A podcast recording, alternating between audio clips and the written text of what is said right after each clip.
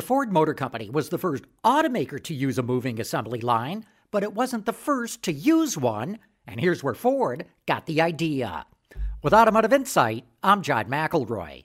The moving assembly line to make cars was developed in Highland Park in 1913, but Ford's manufacturing people actually got the idea from mills and slaughterhouses.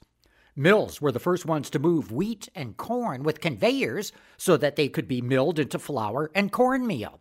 And slaughterhouses used conveyors to move the carcasses of pigs and cattle to men stationed along a production line. That's where Ford's manufacturing engineers got the idea to start using conveyors to move the work to the workers instead of the other way around. They kept tinkering with the line speeds until they got it right, and in fact, the line speed that they figured out 110 years ago is pretty much the same line speed that we use today. With Automotive Insight, I'm John McElroy, WWJ News Radio 950.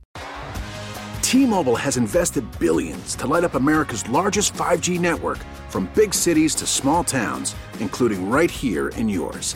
And great coverage is just the beginning. Right now, families and small businesses can save up to 20% versus AT&T and Verizon when they switch. Visit your local T-Mobile store today.